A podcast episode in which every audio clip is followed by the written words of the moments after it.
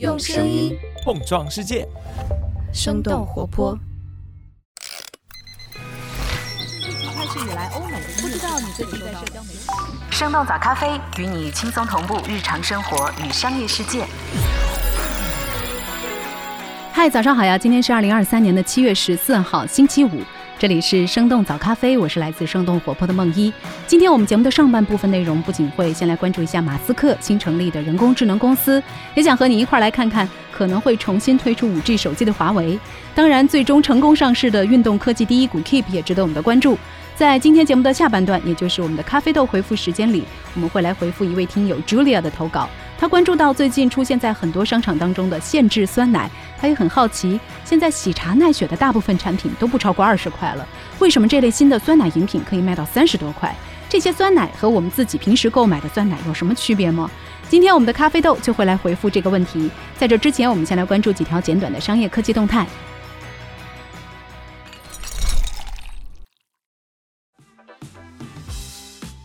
马斯克成立人工智能公司 xAI。七月十二号，伊隆·马斯克宣布正式成立人工智能公司 xAI，团队成员来自 Google、DeepMind、OpenAI 等等公司或者是研究机构。马斯克表示，xAI 的目标是了解宇宙的本质。此前，马斯克一直表示出对人工智能的警惕态度。在今年三月，他带头签署了联名信，呼吁暂停研发比 GPT 四更加强大的人工智能。他也公开表达对 OpenAI 的批评，认为 OpenAI 具有政治偏见，而且不够开放。马斯克是2015年 OpenAI 成立时的联合创始人，但在2018年因为和 Sam Altman 意见不合而离开了董事会。马斯克表示，xAI 是对 ChatGPT 的一个回应。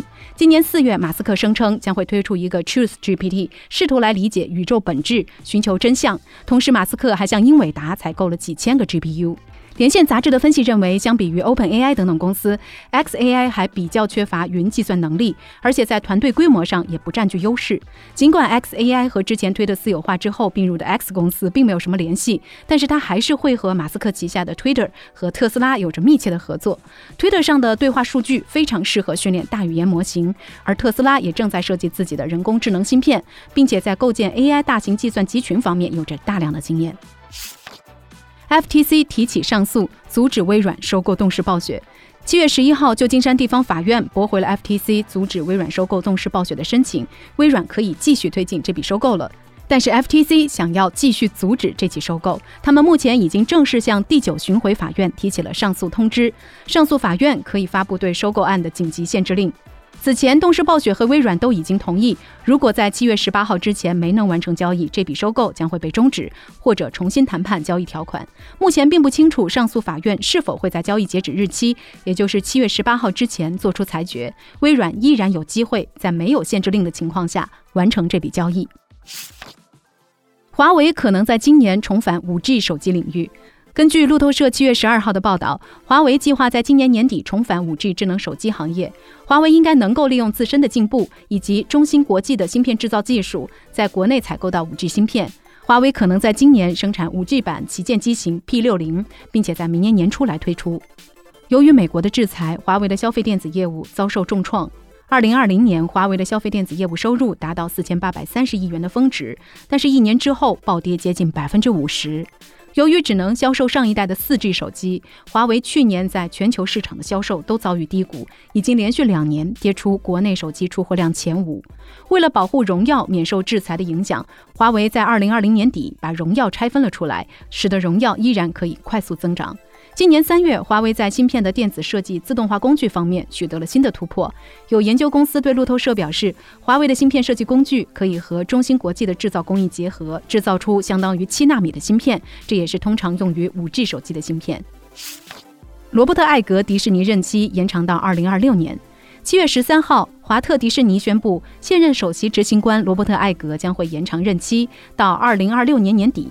艾格重返迪士尼，原本的任期是到二零二四年，但是迪士尼董事会近期认为，延长艾格的任期能够为迪士尼转型期间提供领导力和组织的连续性，也为物色继任者提供了更多的时间。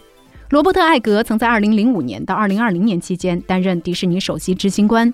艾格在任的15年时间里，带领迪士尼完成了许多里程碑事件，比如收购动画公司皮克斯和影视传媒公司21世纪福克斯，拓展了迪士尼在动画与电视电影制作领域的版图，以及成立流媒体平台 Disney Plus 和在中国推出上海迪士尼度假区等等。在艾格的任期内，迪士尼的股价翻了五倍以上，目前的市值已经超过了一千六百亿美元。去年十一月，艾格重返迪士尼之后，对公司进行了全面的重组，比如给内容主管更大的决策权，以及启动了三轮裁员，一共裁撤了七千多名员工，削减了五十五亿美元的成本。Keep 正式在港交所主板挂牌上市。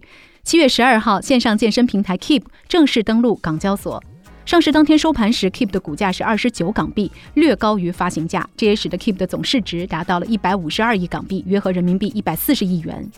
自去年二月开始，Keep 一共向港交所提交了三次上市申请，在历时十五个月之后，终于成为了国内运动科技第一股，在港交所主板挂牌。作为国内最大的线上健身平台，去年 Keep 的总收入大约是二十二亿人民币，营收主要依赖于自有品牌产品的销售、会员订阅以及在线付费内容。这几项收入一共占 Keep 去年总营收的九成以上。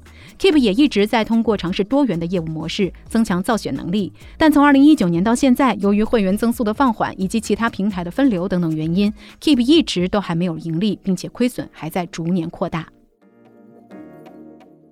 以上就是值得你关注的几条商业科技动态，别走开。我们在一条小小的早咖啡动态之后，马上走入到今天的咖啡豆回复时间。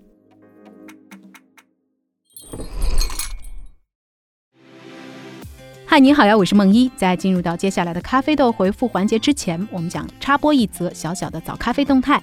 为了向你提供更加优质的节目内容，我们想邀请你来参加听友问卷调研。这大概会花费你两分钟左右的时间。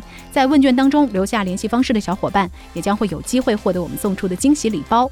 问卷的链接可以在今天节目的 show notes，也就是单集简介部分找到。你的参与也会让我们越做越好。那接下来就进入到我们的咖啡豆回复时间吧。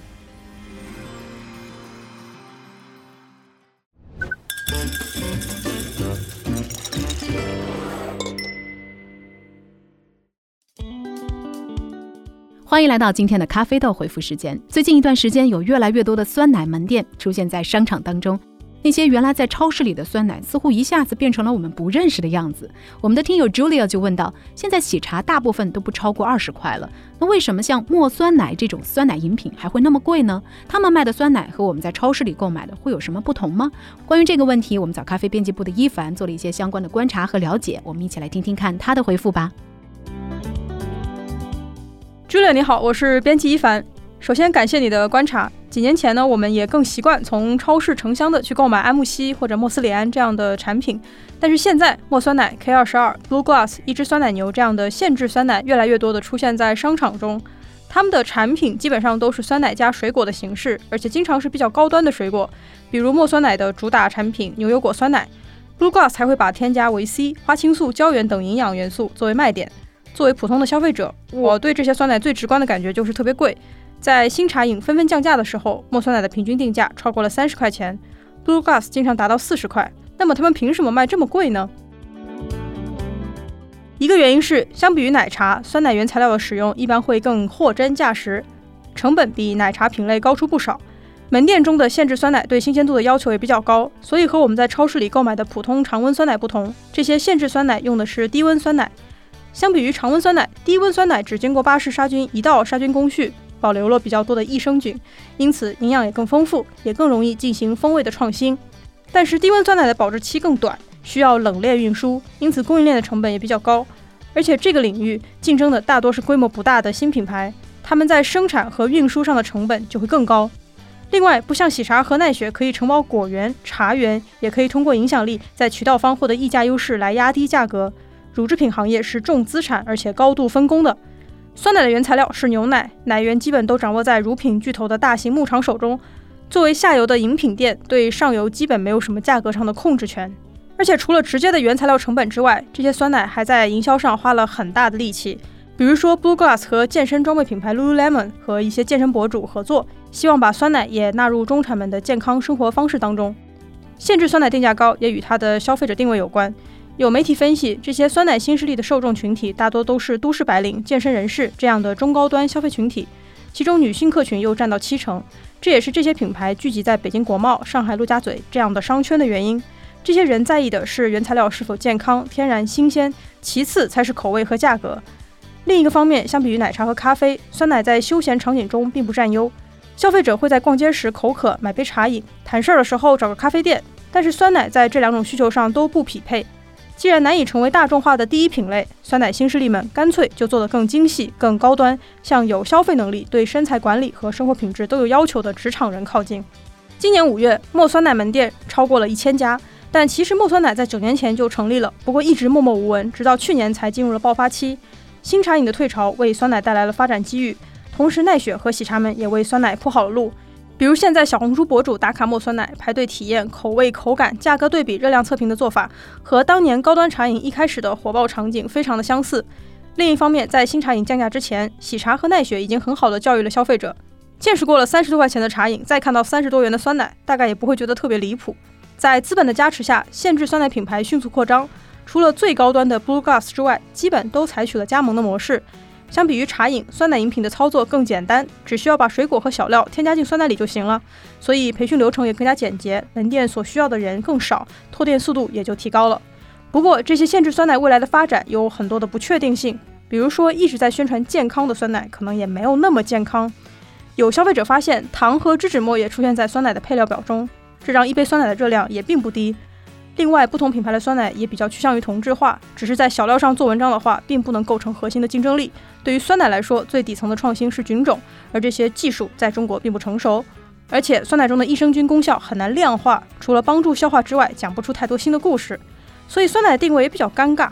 加上限制酸奶的门槛并不高，喜茶、奈雪、古茗等品牌已经推出了自己的酸奶产品，在未来这个领域的竞争可能也会进一步加剧。聊到这儿，也想来问问你。你最近有尝试过限制酸奶吗？